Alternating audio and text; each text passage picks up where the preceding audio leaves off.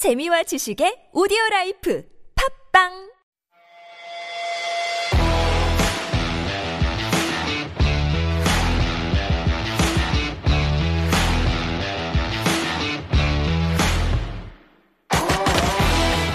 It's the 40th anniversary of the hit track Physical. You know it, right? By Olivia Newton John. And looking back, Newton John shared that the song allowed her to reinvent her image from good girl to sultry siren.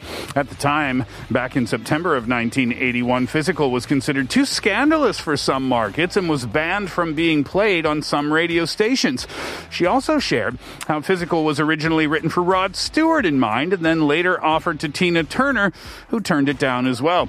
Interesting how things work out the way they do because can you imagine Rod Stewart singing that song or even worse, dressed in that uh, exercise gear. Let's not. It's Sunday, October 24th, 2021. I'm Steve Hatherley, and this is the Steve Hatherley Show. Track one today, here it is Olivia Newton John, Physical.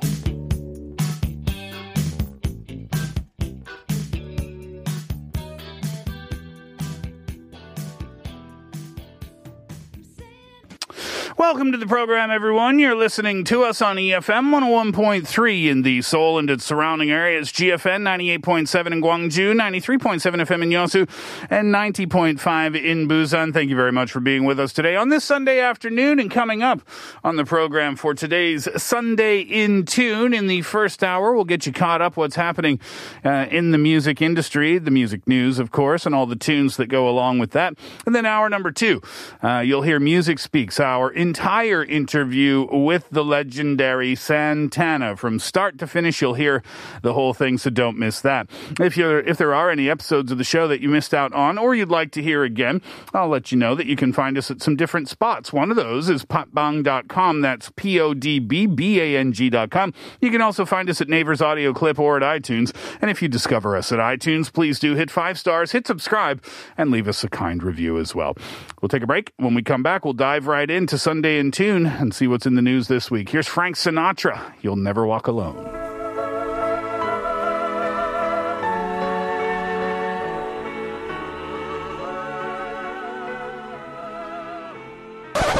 Well, getting into it now, let's talk about some unique news. The most played song at funerals and some of the most controversial music requests made this year. Unique story, right? Well, we just heard You'll Never Walk Alone, and that has overtaken Frank Sinatra's My Way as the most played funeral song, and this is according to new figures.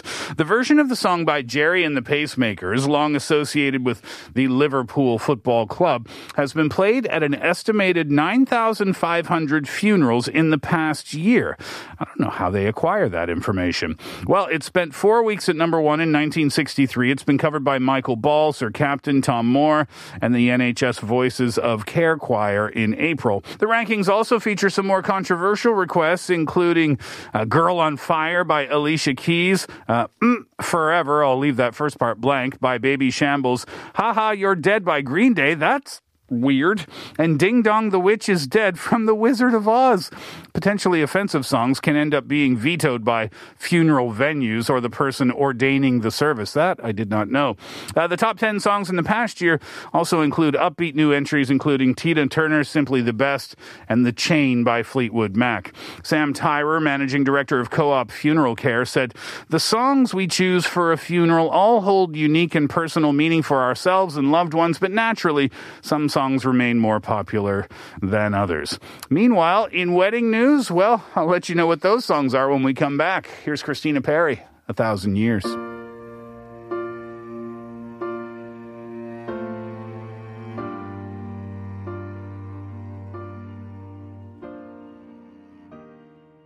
Well, like I said, we talked the funeral songs. Now let's talk the wedding songs. The most popular 2020 tunes for weddings have been revealed. A poll by event specialist Chillisauce has revealed the most popular wedding songs, and leading the list was A Thousand Years by Christina Perri. That was the top ceremony song, and also Perfect by Ed Sheeran. That was at the top of the list for reception first dance songs as well. That's a nice choice. Couples were asked what they chose as their ceremony song with which to walk down the aisle. And here are the most popular choices. Like I said, Christ, uh, Christina Perri's A Thousand Years came in at number one. Uh, Ed Sheeran, Thinking Out Loud, number two. The Beatles, Here Comes the Sun at three. Uh, Ellie Goulding, Your Song, Bruno Mars, Marry You. That's quite literal, isn't it? Uh, Tale as Old as Time from Beauty at the Beast at number six.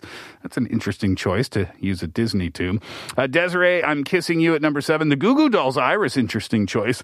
Uh, Lady Gaga and Bradley Cooper, Shallow at number nine. Does that?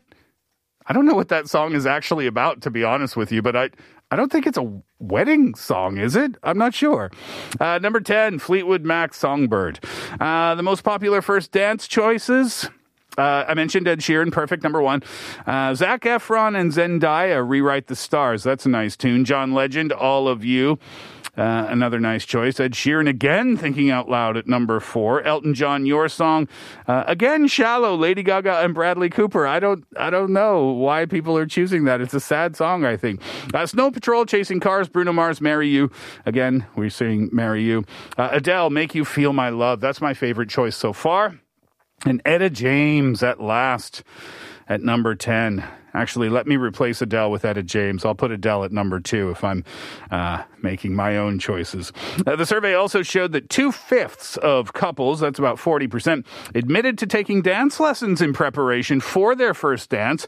And a further 1 in 15, that's about 7%, planned a flash mob with family members or friends. That's a fun idea, too. Here's Ed Sheeran. Perfect.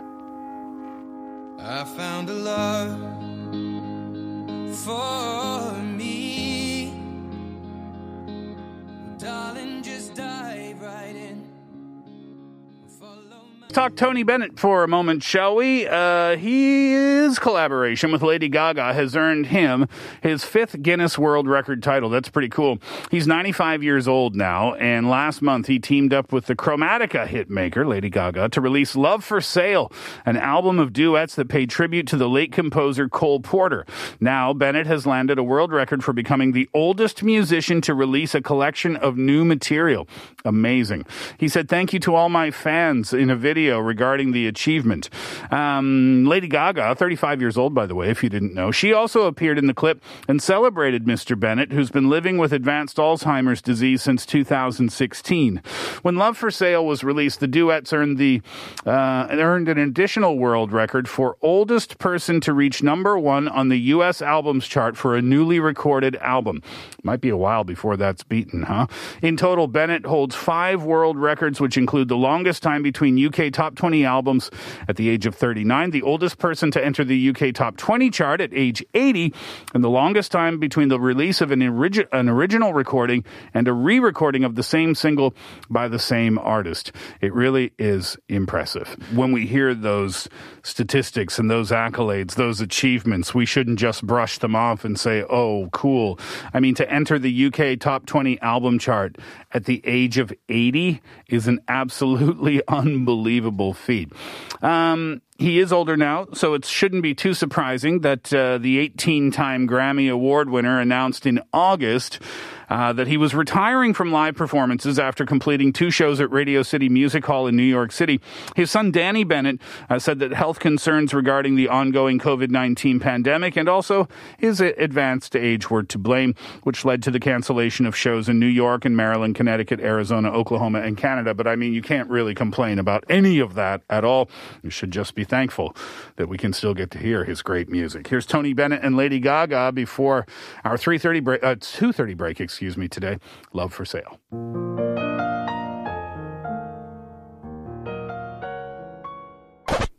Tina Turner has sold her music rights for a reported 50 million dollars. Not a bad paycheck. The deal also sees BGM, BGM is the acquisition company, uh, acquire the rights to Turner's name, image, and likeness for future sponsorship and merchandising deals. The company did not disclose how much it paid, but interest, industry sources said that the figure would be north of 50 million. Hoo-hoo.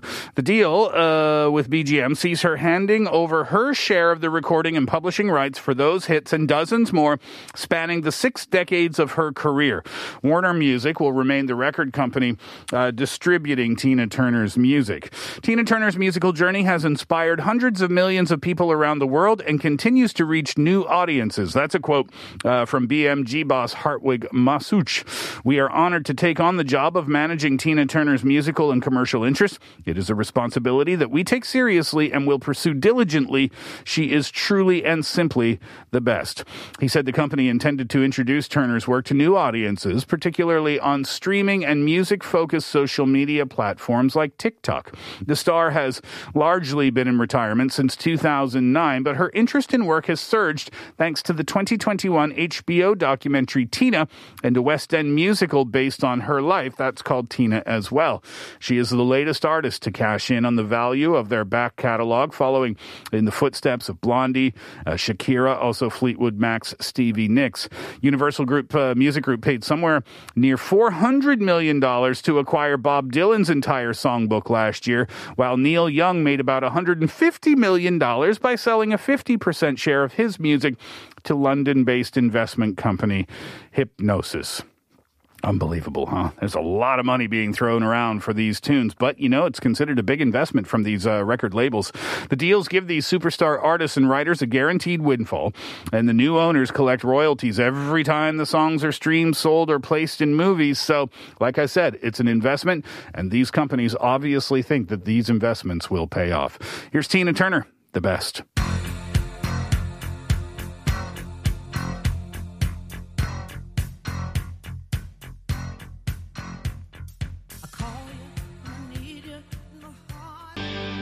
Snoop Dogg is facing a copyright lawsuit from lawyers at a media firm who allege that he ripped off their viral video. In a case filed at the LA federal court uh, recently, lawyers for the media outlet freedomnews.tv have accused the rapper. By the way, his real name is Calvin Cordozar Broadus Jr. They accused him of posting the footage which features a protester trying to scale a Manhattan office building without their permission. Well, according to Billboard.com, they've accused Snoop of stealing copyrighted video of the April incident. Uh, the protester, by the way, fell to the ground while while trying to uh, climb that building's headquarters. The allegedly unlicensed video, and that gave the star the caption "Dummy of the Week" as part of the regular series he posts on his page, was still at one point live on his Instagram account and has been viewed more than four and a half million times since it was posted. That was on the 3rd of April.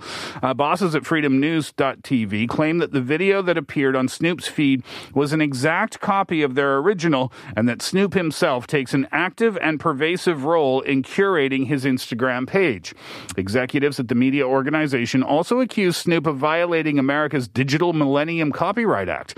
That prohibits the removal of content management information used on copyrighted works as it was posted without proper attribution.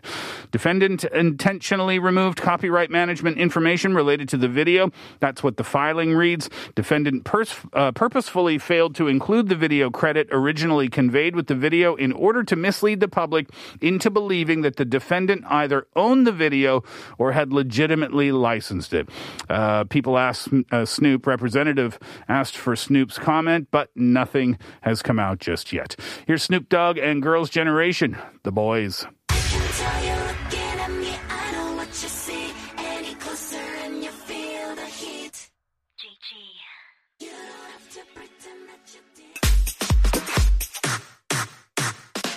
Charity officials have rejected a donation from proceeds of Jamie Lynn Spears' memoir. This is really interesting. Officials at a mental health charity have declined to take any donations from Jamie Lynn Spears' upcoming memoir.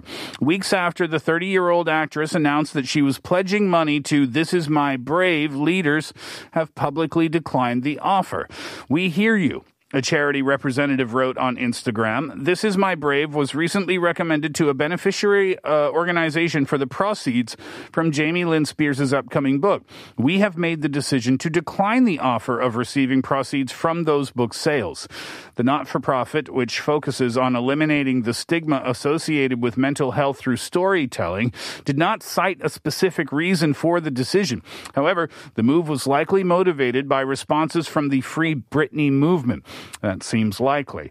The book, titled Things I Should Have Said, has faced controversy since its announcement in June. Jamie Lynn allegedly planned for the title to be I Must Confess, a reference to a lyric in her sister Britney's 1998 hit Baby One More Time. Yet she faced backlash from her sibling supporters for the decision, accusing the Zoey 101 star of complicity in Britney's 13 year conservatorship. A representative for the book's publisher has since denied the original title, calling the information incorrect and incomplete. Jamie Lynn has not yet responded to the announcement. That's strong. That's a strong statement when a charity turns down free money from a donation, isn't it? That really shows how they feel. Here's Britney Spears every time.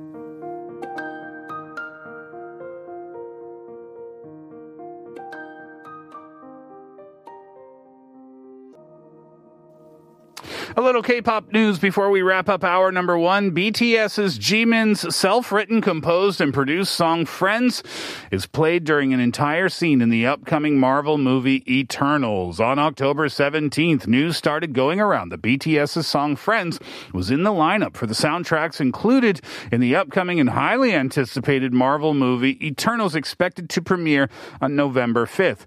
"Friends" was written, composed, and produced by Jimin. Uh, the Korea Music Copyright Association lists Jimin in classification A for songwriter and classification C for composer under the song's Friends. This is very exciting. Marvel Studios is one of the biggest and most reputable film production entities in existence, and the movie's cast includes award-winning big names in Hollywood.